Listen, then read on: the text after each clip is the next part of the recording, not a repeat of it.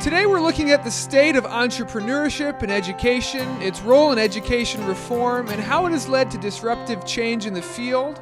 We're with the co editor of a new Harvard Education Press book, Educational Entrepreneurship Today, co edited by Rick Hess, who's the Director of Education Policy Studies at the American Enterprise Institute. Welcome, Rick. Hey, thanks, Matt. Good to be with you. Rick, uh, answer me this first question. Why is entrepreneurship such a hot topic in education? It's what everyone's talking about, everyone's writing about. Why does it have so much pickup and resonance? Um, you know, it's a darn good question. I wish I knew. Um, I, I think partly it's because, you know, so much of the world that we see around us uh, is being improved not by bureaucracies and not by uh, well intentioned people coming up with grand schemes, often corporate or government offices, uh, but by creative, smart, passionate people figuring out how to build things. Um, it feels more satisfying, and I think it tend to be the way that um, you know our nation has worked best over the over the centuries. I think definitely being an entrepreneur is something that a lot of people in education strive to be. Is it harder to be an education entrepreneur than to say be an, ed, an entrepreneur in a different field, say in medicine, science, or the tech industry? There's a few more challenges once you get into the sort of education world in being disruptive. Um, I think it, I think it depends on the field. Um, this is, you know, part of what's always fascinated me. Um, I started thinking about this stuff, you know, really back when I was in a classroom, when I was right out of Harvard Ed uh, with my teaching credential a quarter century ago, because one of the things that always struck me when I was teaching high school in Baton Rouge was how so many well-intentioned people just seemed to live such a frustrating existence. Uh, in the teachers' lounge, at school faculty meetings, uh, you heard any number of people who had thoughts on how you might serve kids better, who just felt stymied. And I think one of one of the, the, the points of efforts to rethink schooling over the last two three decades to my mind, has excuse me, excuse me, has been about trying to remove some of those obstacles and barriers, so that education is more receptive to people who are trying to solve problems um, in new ways, and that people can have more success doing so. I think charter schooling, I think uh, school choice laws, I think uh, teacher licensure barriers um, being reduced, I think uh, the role of ed technology. I think all of these things have helped create an environment where educational entrepreneurship might still be trickier than in a lot of fields, but is certainly much more. Um, you know, plays a much more significant role than it did when I came into the teaching profession. Rick, a little bit about the structure of the book, Educational Entrepreneurship Today, with, with Harvard Education Press. It, it, you assemble essentially a, a, a, nice, diverse group of individuals talking about both successes and failures in the entrepreneurial scene in education. Just a little brief uh, snippet or vignette about one of those instances in your books for the viewers. Sure. Um, you know, you know, the books really starts with uh, Stacy Childress, a once upon a time a Harvard Business School professor, uh, now CEO of New Schools Venture Fund. excuse me, I'm sorry. Uh, talking about, excuse me, uh, talking about what we've just hit upon, which is the changing landscape for educational entrepreneurship over time. Uh, Stacy talks about uh, how the how the laws have changed, how the culture has changed, and what that has meant practically speaking.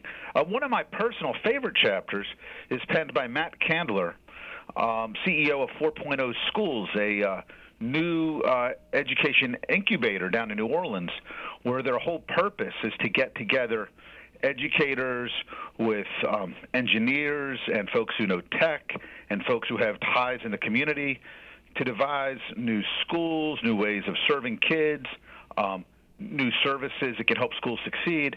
And one of the things Matt really talks about is how we tend to get ourselves in trouble when we only focus on new schools as, as the focus of entrepreneurship. Matt says, look, that's just too big. There's too many moving parts. It's too hard to get new schools that really work well right out the gate. Um, it means you need to assemble a lot of money.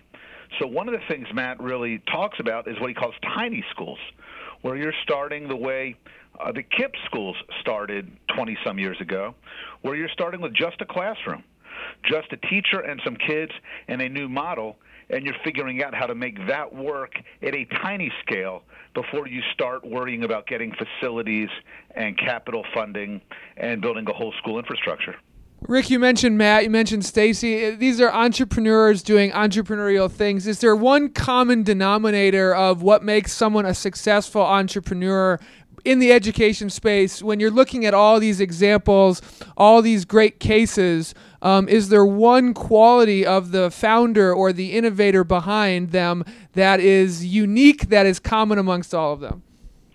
Well, you know, there's people who spent a lot of time thinking deeply about what makes entrepreneurs entrepreneurs and what makes them successful. Um, I think in a lot of ways, what makes somebody a successful entrepreneur is the same thing that makes people great educators in the first place.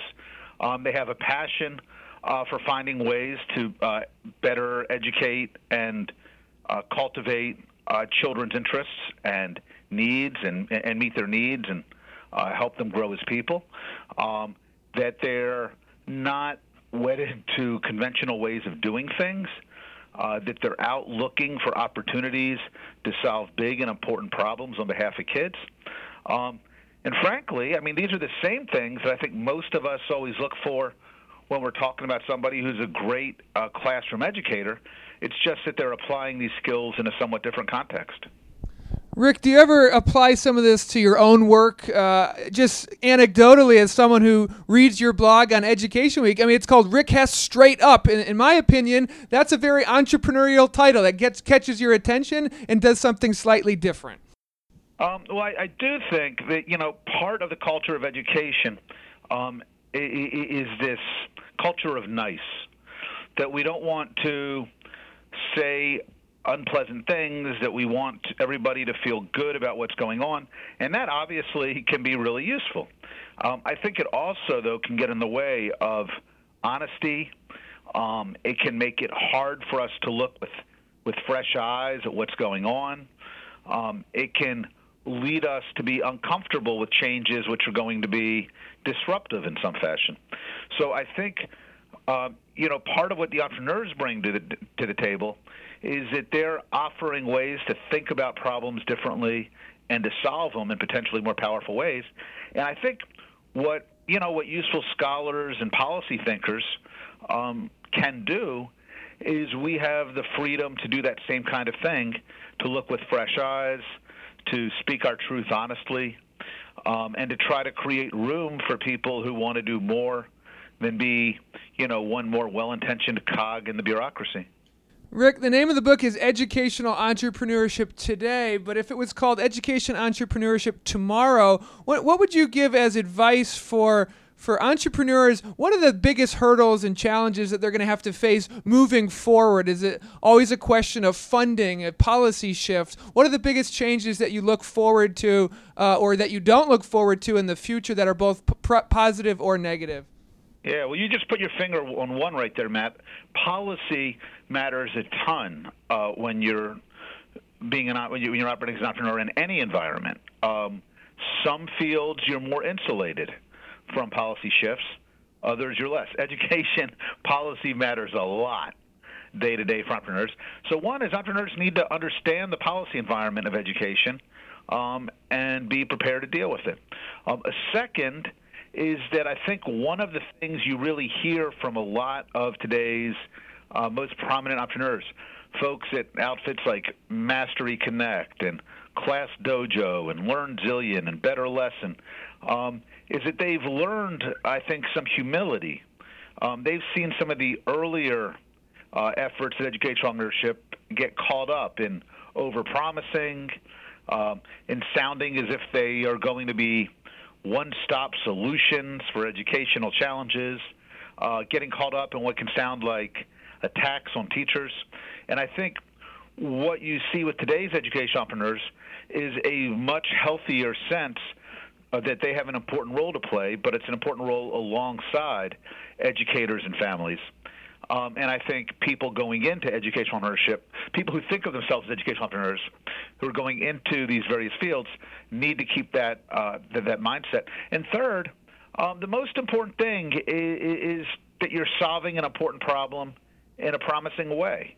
Um, a lot of times when we talk about education reform, it's easy for people to get caught up talking about passion, talk about messaging, uh, or talk about you know innovation. Well, if you're going to be an entrepreneur, you don't need to be innovative. You need to solve a problem. Your passion is great, but the question is, are you solving a problem well? And I think that's more than anything else what successful entrepreneurs really need to focus upon. Rick, uh, last question. Who do you hope this book reaches most? Is this a general book? Is this a book for people, parents, educators, people starting their own nonprofit, trying to disrupt the education system? What's like the ideal audience for this book? Yeah, you know, I think it's less. It's it's really not a book for parents and families. It's really a book for people who are in the education field as professionals. So I think that means school and system leaders who are interested in uh, getting much more creative about how they meet the needs of their kids.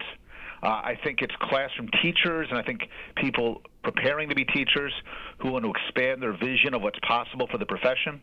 Um, and I certainly think uh, it's folks at foundations, uh, folks in the policy space, um, folks in and around the world of educational entrepreneurship who really want to understand uh, what it is, um, what it takes to succeed, and why it has a possibility of doing so much good uh, for the nation's kids. The name of the book is Educational Entrepreneurship Today, edited by Rick Hess and Michael McShane. It's available at hepg.org.